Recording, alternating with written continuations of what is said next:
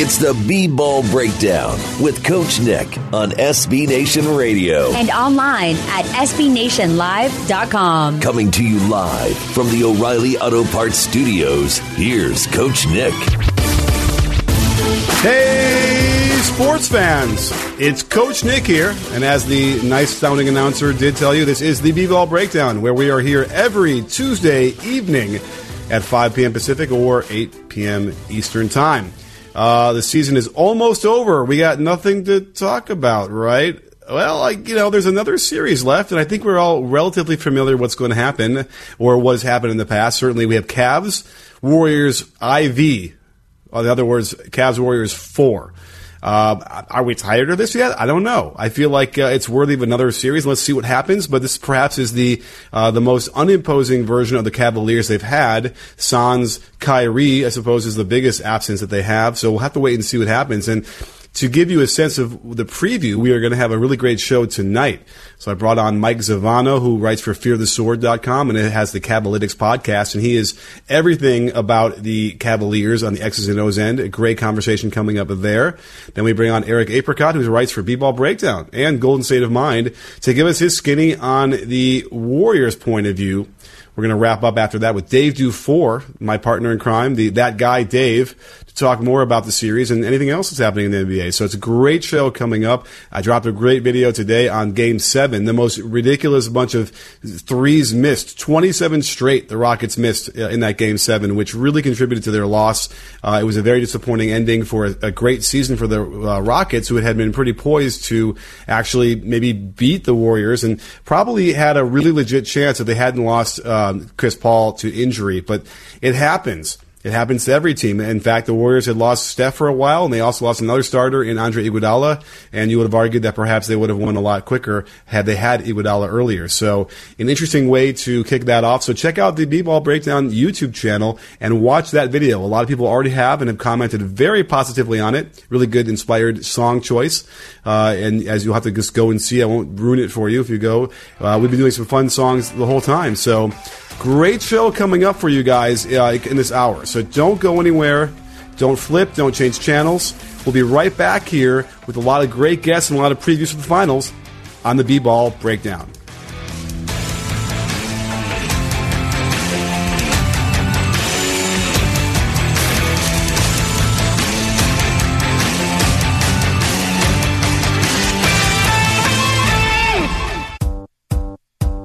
It's the B Ball Breakdown with Coach Nick on SB Nation Radio. Coming to you live from the O'Reilly Auto Parts Studios. Here's Coach Nick. And we're back, sports fans. As always, uh, I am Coach Nick. This is the B Ball Breakdown.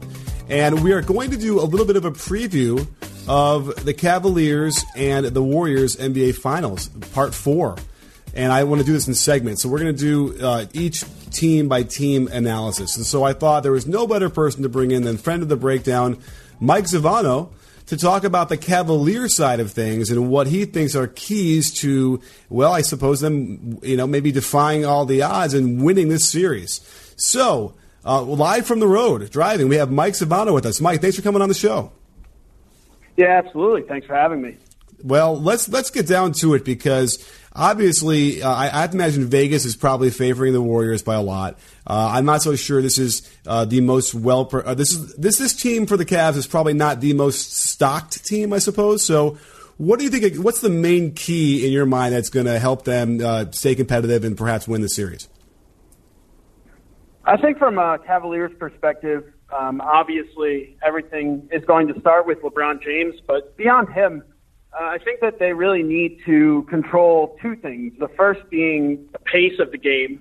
Uh, the Warriors, as you could see against Houston, at basically every mistake that the opposing team makes, the Warriors are looking to capitalize the other way and do so very quickly. Uh, the Cavs have played quite slow in these playoffs, uh, the slowest pace of any team uh, that's you know advanced more than one round, and so they're going to need to continue to try to play late in the shot clock try to eliminate Golden State from getting out in transition. And that's been a problem at times for the Cavs this year with their transition defense, just being able to find a guy rather than find your guy and match up and ensure that they're not getting those easy looks like Kevin Durant got last year in the finals. Uh, absolutely, and it, it is kind of startling how quickly they can get back in transition and kill you with a three. Um, there, there. I imagine there are some methods they could probably use that are within the rules to try and limit that. Right? Uh, I'm, I'm, assuming like take the fouls at half court when they can, that kind of stuff. Yeah, I think so. Uh, last year they were definitely warped by Stephen Curry's gravity when he was running out to three in transition. Uh, Kevin Durant was getting those free lanes to the rim I thought that the Cavs didn't do a good enough job of kind of getting back and making a wall in the paint, something we saw Boston do very successfully against the Sixers when Ben Simmons was getting out in transition.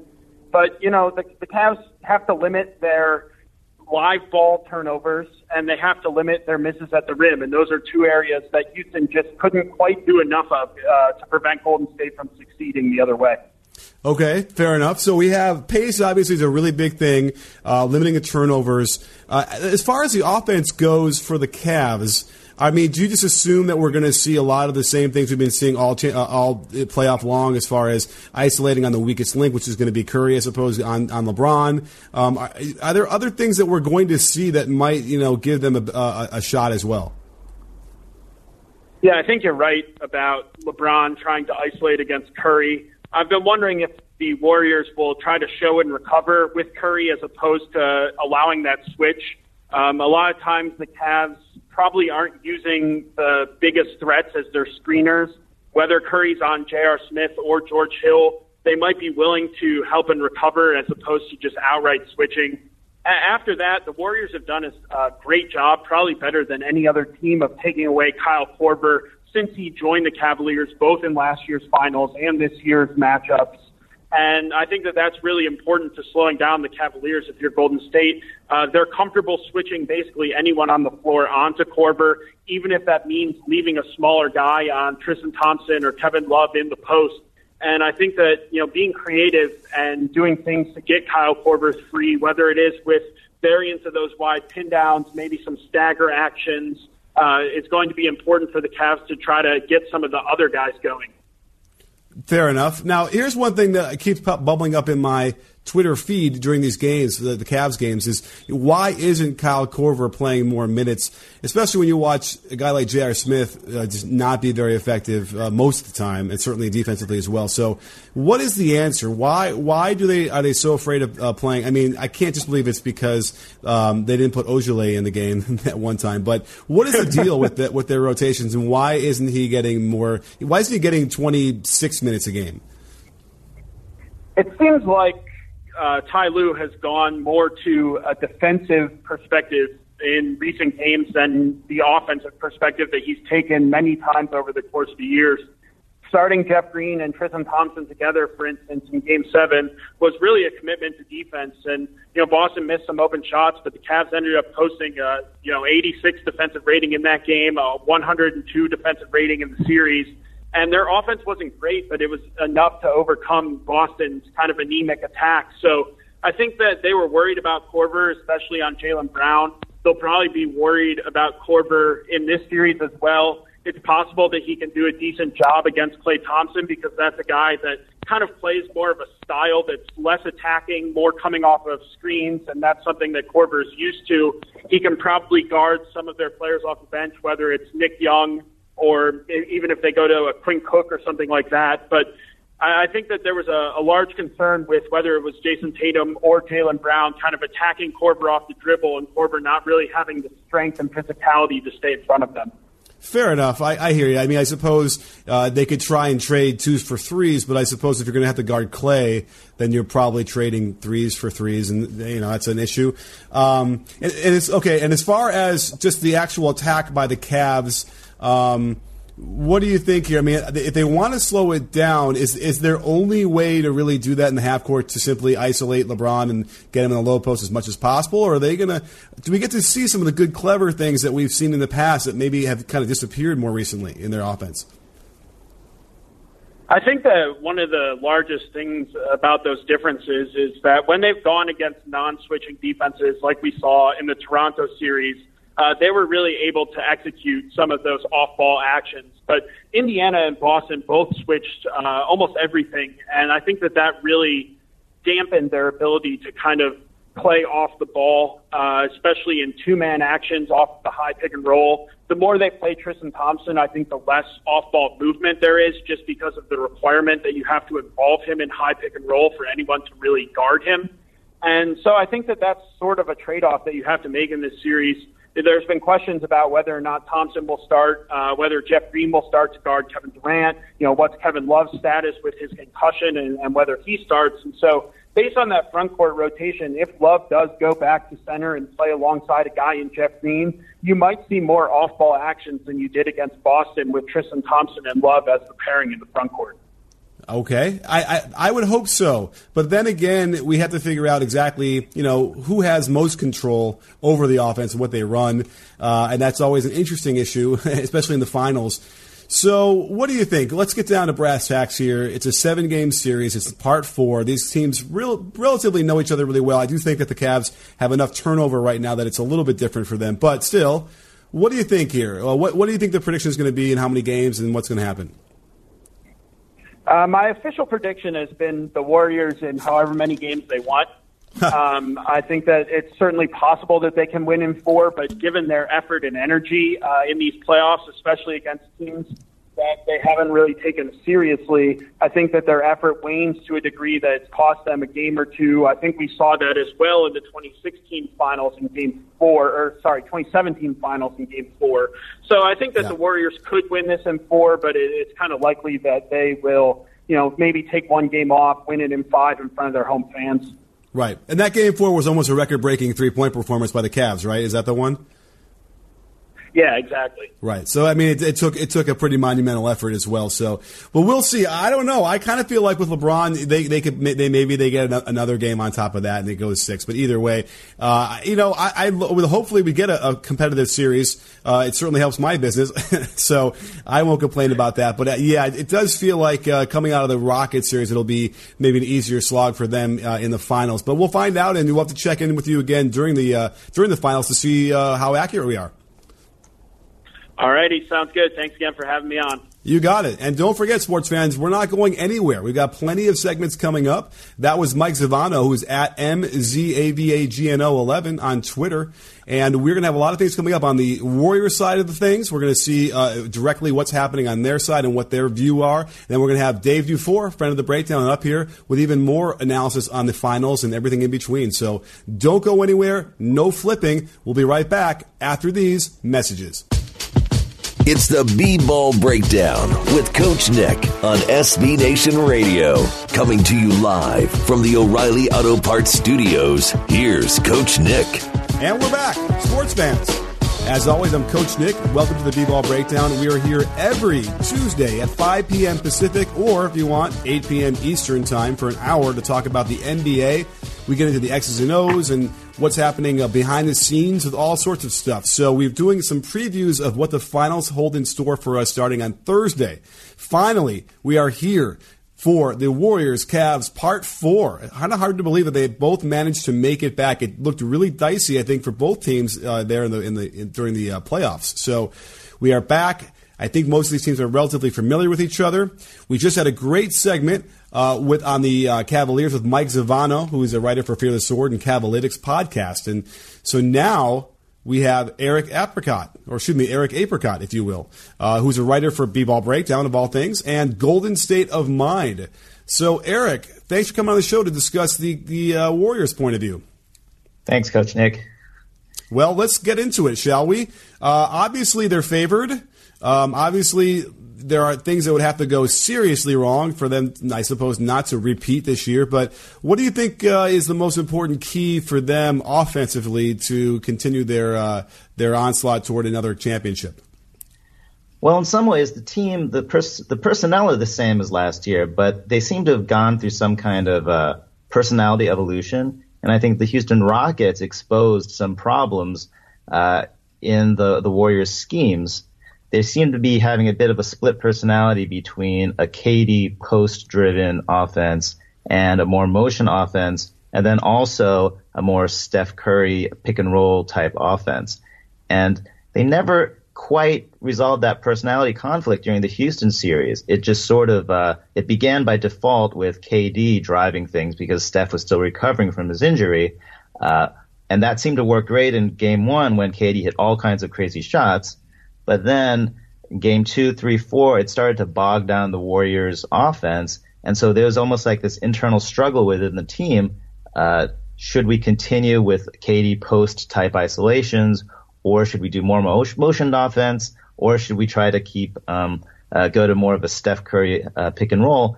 And by the time game six and game seven came along, it seemed like, uh, they tried starting off with uh, getting KD going in the post, and it would just be disastrous for the first half. And so in the second half, they kind of sort of threw up their hands and said, "Okay, Steph, you start driving it uh, with high pick and roll," and then that got m- much more flow going. right.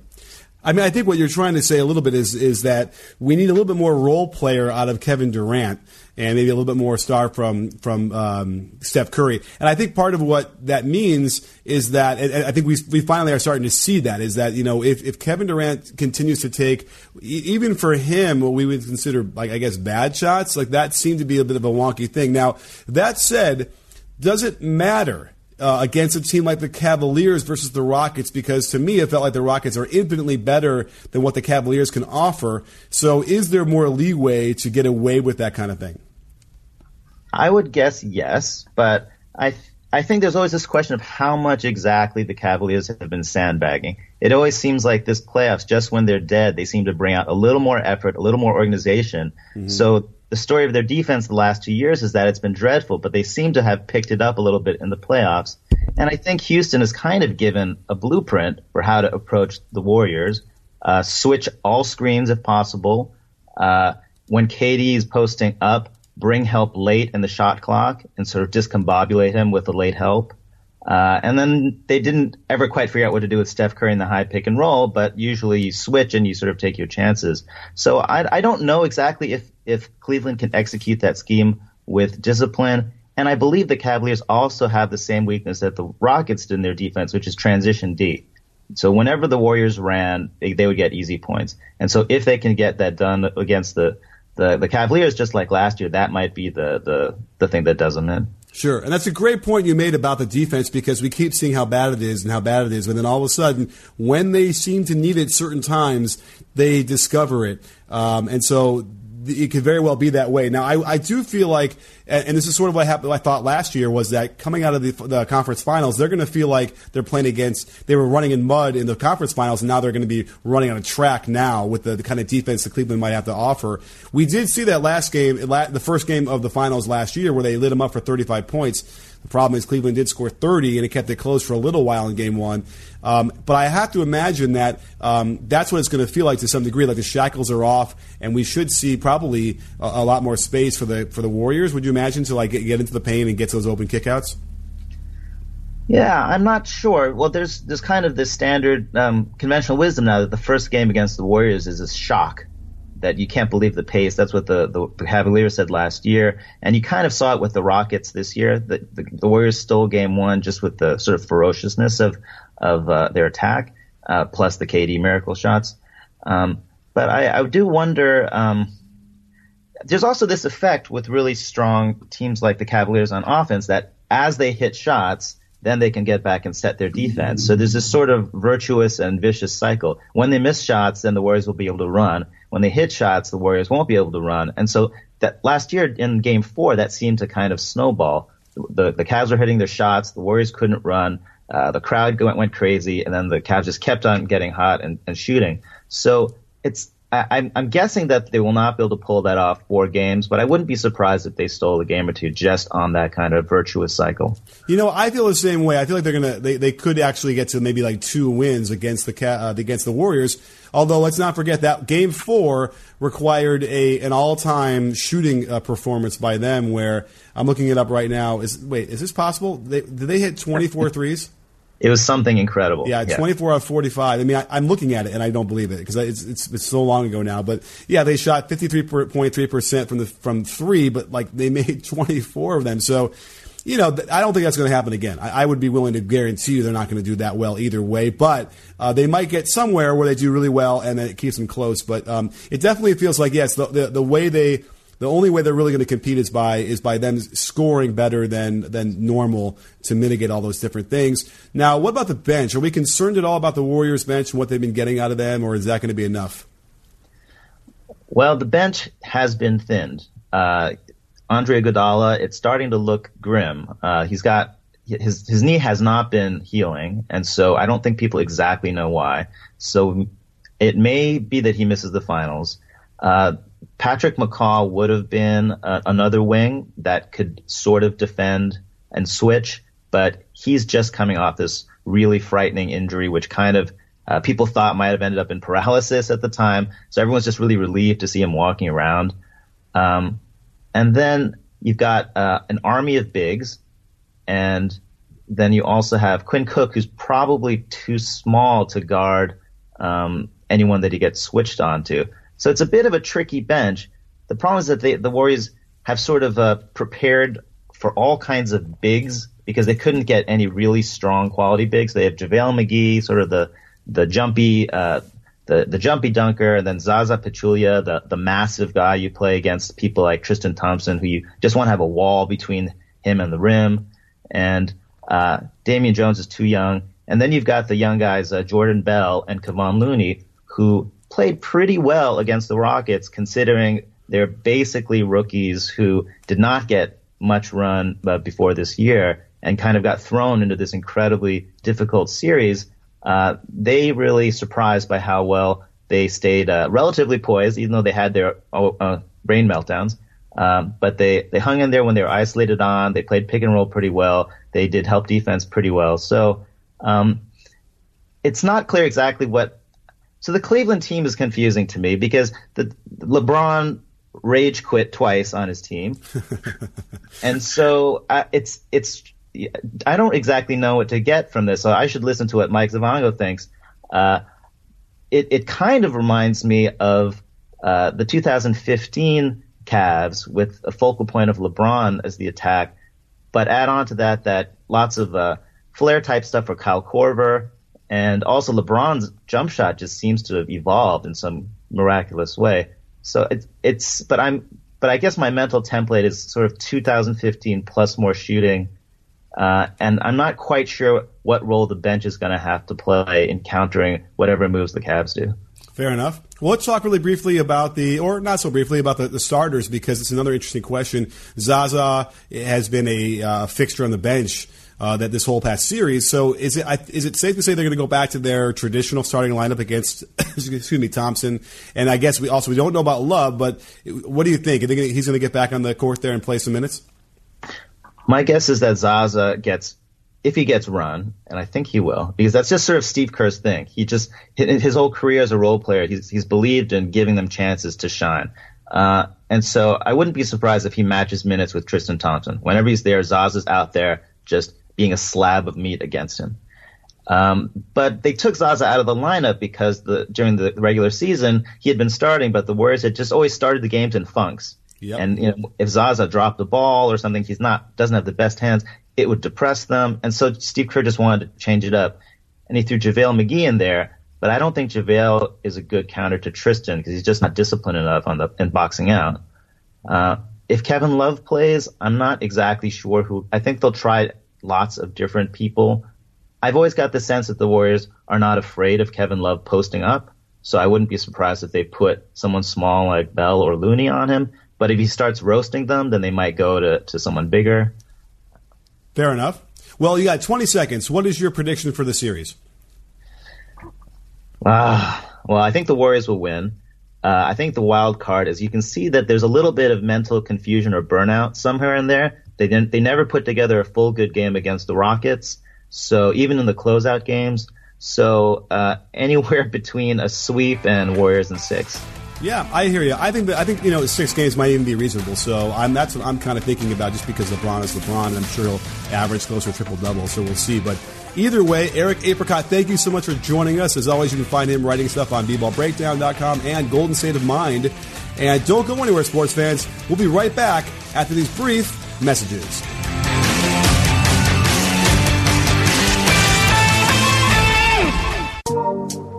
It's the B Ball Breakdown with Coach Nick on SB Nation Radio. Coming to you live from the O'Reilly Auto Parts Studios, here's Coach Nick. Hey, sports fans. It is Coach Nick here. How's it going? Are we all looking forward to the finals? I know I am. I know it's, even though it's, a, you know, part four, there's always some intrigue, things that are going on that we don't even can't anticipate and don't know, and who knows what's going to happen in this series. I mean, I think most of us seem to have a sense, and you're reasonable if you assume that the Warriors will win. But either way, we have to play it out and see what happens. Roll that ball out there and find out what kind of tricks that LeBron might have up his sleeve. Although I guess the players don't wear sleeves, so they it'll be pretty obvious. Nonetheless, let's bring in friend of the breakdown, best friend of the breakdown, Dave Dufour, to discuss an overview of what we think might happen and fill in any holes we might not have discussed earlier in the uh, in the show. So, Dave, are you there? Yes, sir. I'm ready. I'm ready for the finals to start. Yes, uh, I am too. Although we have a couple of days off, I got all day tomorrow to do some uh, previews. And, and, actually, we do need to talk maybe about what happened in Game Seven. Would you like to talk about that for a few minutes? Sure. Yeah, we can talk about that. Sure. I mean, I'm listening. I'm a host. I will. I will. You know, and I don't want to force you to do something you don't want to do. Well, I, I just think you know, there's not a whole lot we can glean from that Game Seven. Um, you know, the Rockets playing shorthanded without Chris Paul. They got a lead. The Warriors looked very lackadaisical, and then the Warriors had a third quarter, which they always seem to have, and that's it. I mean, like this is kind of the story of this team. They don't take the first half of these games seriously. Then they come out of halftime. I don't know what Steve Kerr says during his halftime speeches, but it must be incredible. And these guys get their act together and they play the way that we know they can. And it's a foregone conclusion at this point that this is sort of how the story goes with the with the Warriors. I mean, would you be at all shocked if if Cleveland gets a 15 point lead in the first half of Game One? I wouldn't. And then still they could lose by 30, and that's just how that's how this Warriors team is. I kind of just wish that they would take it seriously for the next four games and win every game by 50, just to show that they could do it. Okay, interesting. Well, um, you know, it's it, they asked Steph Curry what Steve Kerr said in the locker room, you know, at halftime or what occurred, and he was like very much very shruggy and was just like, well, it was pretty calm, and we just sort of knew what we had to do, and this and that. It wasn't any kind of fire and brimstone speech, and I, it was interesting because you almost kind of want to feel like if they had just if there was some lineup adjustment that spurs them, and you could say, "Oh, start that lineup in the first quarter, and you'll probably get this, those same results." But it's not that way, right? Because it's always the same starting five in the first and the third quarters, and and uh, same for the for the other team. But uh, it is really hard to fathom. I mean, is there any other out of the box idea we can come up with that sort of? I mean, I, I guess is it really simply just that they're just screwing around until all of a sudden they have a, a deficit that's going to make them play harder? Feels like it. I mean, you know, there's, there's no other way to say it, and it feels like lazy analysis to say that, but I think it's just the truth. I think they just don't care, um, and, and you know, then they know that they can lock in and come back, and then sometimes that bites them in the, you know, in the rear end, right? And they don't come back. You know, this is sort of how they lost these two close games uh, that they lost in this series. You know, they just couldn't find it, and that's going to happen from time to time, but the truth is they've shown that they can flip the switch when they need to, and it, it's got them to their fourth straight final. It has, and let's talk about the starting lineups with the with the, uh, the Cavs and the Warriors. Because do we have any information about Kevin Love and whether he's going to play or not? Um, no, so he's in the concussion protocol. My my assumption is that he would be ready for Game One, but I haven't heard anything. Um, you know, um, I, I didn't hear that he was having a, a really hard time with this concussion. But you know, remember, it was a quick turnaround from Game Six to Game Seven in that series. It was only two days, so the concussion protocol. You know, it seems like guys usually miss a, a you know a game or two during the regular season. So I don't know. I mean, I'm hoping he's back. You know, we want to see this team as as close to full strength as possible. And, and then for the Warriors, uh, with Andre Iguodala, it seems like he's really having trouble with that that bone bruise. And and I actually, I'm not sure if he's going to be able to play in Game One. Right. That's what it sounds like on both counts. Let's just pretend at some point in the series, game two, whatever it is, I'm not even worried necessarily about the Warriors starting lineup, but let's, or I am, but in the sense that Tristan Thompson's, I think, going to start alongside, let's just pretend it's Kevin Love and LeBron James and George Hill and I guess J.R. Smith. Uh, I think that means that Zaza is going to come back into the fold, isn't that? Um, I guess there's a chance. I mean, we we also could possibly see JaVale McGee. We could see David West. You know, there's there's like 17 centers on the Warriors roster. yeah. Okay. Yeah, because that's going to be the issue, I, I right? Think, yeah. Yeah, I think I think Steve Kerr seems to be pretty comfortable with Looney. Um, I'm not sure how comfortable he'd be with Jordan Bell in that matchup, but Looney's you know he's a big guy. I think he could he could do okay. Um, but you know this is Steve Kerr, and he is prone to you know kind of defy convention a bit with his with his lineup choices. So um, yeah, I'm kind of curious to see who who starts game one myself. Yeah, it's a really interesting thing because I mean Thompson's not even the same Thompson he was in 2016 anyway. Uh, that is that was such such a plague to the Warriors on the offensive boards and uh, you know defensively. So uh, I'm not even sure how much of a concern he is, but um, you know certainly the other issue is going to be um, can LeBron make his teammates better uh, or is he going to do the ISO stuff that makes everyone stand around and watch and then get you know random shots here or there that's hard to make a rhythm? What do you think is going to happen uh, as far as the LeBron attack? Well, my guess would be after watching that Houston series that, that we're going to see a lot of isolation. Houston had a lot of success uh, scoring that way, you know, but I, I just don't know that Cleveland has the firepower around LeBron to capitalize. And in particular, if Kevin Love is out. The other thing they don't have is the defense. You know, um, people. I know that they they defended well against Boston, but Boston is not really a good offensive team.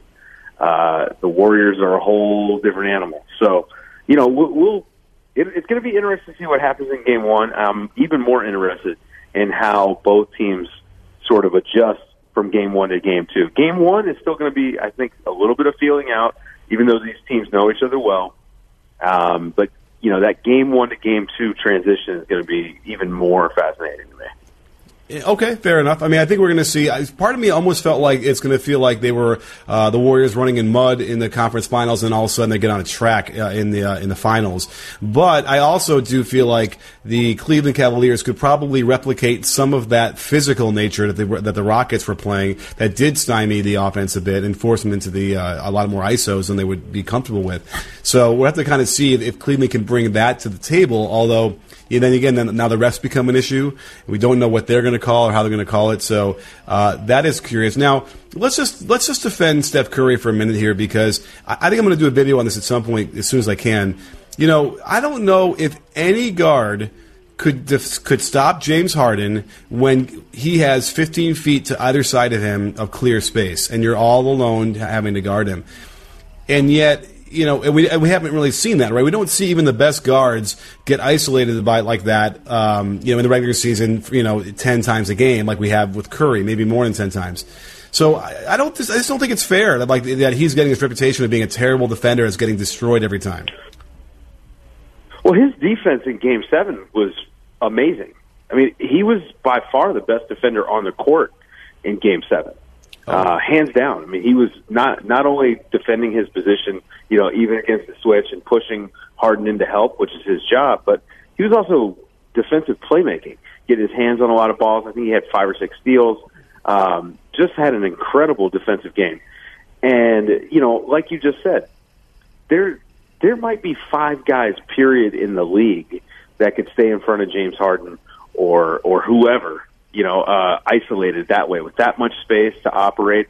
You know, I think people forget that the defender is always at a disadvantage. Your your job as a defender is to react to the offensive player, and then the way that Golden State plays, it often looks like you are getting beat when actually you're doing your job by pushing the man to help because that's their whole goal on defense. Mm-hmm. It's all about help and recover, and then you know you you, you work a little bit less that way. Um, so yeah, I think that again, and you and I have discussed this in the past. It is, I think that most people don't understand what they're watching, and right. they just say, "Well, I saw I saw Steph Curry guarding James Harden, you know, twenty times, and James Harden sc- wound up scoring thirty five points, so therefore, Steph Curry is not a good defender against yeah. James Harden." When really, there's so much more nuance. Well, I charted it in game, I don't know, five or six, whatever it was, and you know, basically of their 30 uh, offensive possessions that they were that, that, that Steph Curry was guarding them in the half court, I think he got scored on on like five of them, giving up a total of 12 points. And, you know, that ultimately right. ended up being like about 19% of the points, which is, you know, if you're looking at like five guys in the court at some time, you know, that's 20, that's sort of your share of what you might be giving up. And it's certainly nothing, it just didn't strike me as being, oh my God, he is getting roasted. Now, were there possessions, even maybe in the game seven, where he got beat badly? Like, yeah, but I think, again, even Roberson or all those other really great defenders, they get beat too. So I don't know. It's just really frustrating when that happens like that, and you feel like he's just you know he's getting singled out for just by sheer volume of what they're doing and sheer just space. When it just you know, and and I and uh, all I can do is hope that it doesn't kind of take hold because it's just ultimately didn't work, right? And then it just sort of right. leads to a different kind of basketball that, you know, imagine this in the future taking hold where every team does this and they identify the one guy every single time down and they spread the floor in ISO on that one guy. I mean, can you imagine a basketball game like that? Yeah, I mean, you know, we, we kind of we kind of saw that in this series. Yeah, know, um, people have brought up the fact that, that the Rockets really targeted uh, Steph Curry as a sign that he's not a good defender. The truth is, he's the smallest defender. Right. That's what they were looking for. They wanted the smallest guy, and they wanted to try to wear him out. How important he is to the offense. Um, you know, the, the Warriors did the exact same thing to the Rockets. They went after Chris Paul, which no one says Chris Paul is a bad defender, but they went after him as much as they could with everyone. Uh, you know, they try to get KD in the post up, or they went after James Harden. Again, there's a there's a strategy here that is beyond just well, I think he's a bad defender. No, often it's well, I need I want to make him work so that he's more exhausted when he's playing offense, but also he's the smallest guy, which means I can use our length advantage or whatever we have to to create a mismatch, and that's what it's all about. But people, you know, they get caught up in this narrative. I mean, this is why bigs are constantly, you know, you're constantly trying to get the the big switched out onto a guard, like Capela. Mm-hmm. When Curry got Capela, that's when he would start dancing, and so you know, it's it's easy to get caught up in narratives, and, and you know, for whatever reason, people don't want to accept the fact that that Steph Curry is is a good defender, but you know, that's not my problem. That's theirs. Right. Well, you got 20 seconds to give us your breakdown. What do you think the prediction? Uh, how many games? Who's going to win? I'll say Warriors in five, but it probably should be four. They're just, you know, this is the best team we've ever seen assembled, and and they really should sweep. Fair enough. I mean, certainly the Cavs are not as good as they were last year as a team, and they uh, lost in five. So I'd anticipate maybe the same thing happening again uh, this year, five or six, maybe if, if uh, LeBron goes absolutely insane. So we'll have to wait and see. I'm fired up. I know you're fired up. We'll be together on the podcast to talk more about it after these games. So thanks, Abe. We'll talk to you in a little bit. Sounds good. And don't go anywhere, sports fans. We got one more segment coming up to wrap up this show with you. And uh, as always, I'm Coach Nick. We're here every Tuesday night. Don't go anywhere, no flipping, and we'll see you right after these messages from our sponsor. It's the B Ball Breakdown with Coach Nick on SB Nation Radio. Coming to you live from the O'Reilly Auto Parts Studios. Here's Coach Nick. Well, sports fans, another great show is in the books or on the digital side, whatever you want to call it. But uh, certainly a great show. We had Mike Zavagno on from Fear the Sword and the Cavalytics podcast to discuss what the Cavs need to do, but it sounds like a pretty big mountain to climb. And then we also had Eric Apricot, who writes for uh, some weird place called bballbreakdown.com. And also Golden State of Mind is a great mind for basketball and follows the Warriors and uh, gave us some really in- interesting insights. And then my my man on the scene, Dave Dufour, and I went deep into what uh, we think what's going to happen in the series. Uh, certainly everyone thinks it's going to be five. I don't know. I kind of feel like it's six. You never know uh, how these things will play out, but uh, you know, foul trouble and, and getting going cold and whatnot. But it certainly seems like the Warriors have too much to offer the Cavaliers, and they also have home court advantage. So uh, we shall see. But I'm sure there will be some intriguing storylines along the way. Do not miss. I did a great video today about the 27 straight missed threes that the Rockets took, and that's a problem with the philosophy of what they're doing, which is take threes for the sake of taking threes. And I feel like that's going to be the issue uh, as we move forward. I'm worried about the future of the game in some to some respect because of that. Because you know, if you imagine if you start seeing more and more teams just really just taking a lot of bad shots because they are mandated to take threes. Um, if I could create an offense that generates 50 good threes, then great, I'll take 50 good threes. But that's not the case. And I don't know if it's possible against NBA defenses to generate enough of those good shots where they're coming from a post pass, or they're coming from drive and kick, or they're coming from forced rotations and you're swinging the ball around for three passes for an open corner three. I don't think you can generate 50 of those anyway in a 48 minute game. So that is the big issue we're going to see as we move forward. Also, the defensively or offensively, the attack of just forcing the the weakest defender onto your best offensive player and then going at him isolation wise. That's another worry for me because it might be effective and it works, you know, for the for the Rockets all the way to the game seven, but eventually it wears you out and you can't. You're not going to be able to make it the finals. I don't think, or maybe you don't win the finals that way. We've seen LeBron try it as well and not win. So maybe eventually it'll take hold that the sharing the ball, a lot of passing, a lot of cutting, a lot of movement is where we should be going toward. And hopefully the Rockets, or sorry, the Warriors will continue to give us that template and inspire all of us to play that way because as a coach, that's where I like to see. Uh, lots of great stuff coming up. We're going to do a video on some of the missed calls or blown calls the refs did in Game Seven, just to kind of go over and I don't want to say appease the Rockets fans, but give them a, a bone to chew on. But either way, we'll be right back here again on Tuesday, next Tuesday at 5 p.m. Pacific or 8 p.m. Eastern to talk about what happened in the finals. There's going to be a few games in their belt by the time we get there. So don't go anywhere, or you can go somewhere now, but then make sure you come right back again on Tuesday. I'm Coach Nick. This is the B-Ball Breakdown. Thanks for joining us. I'm in.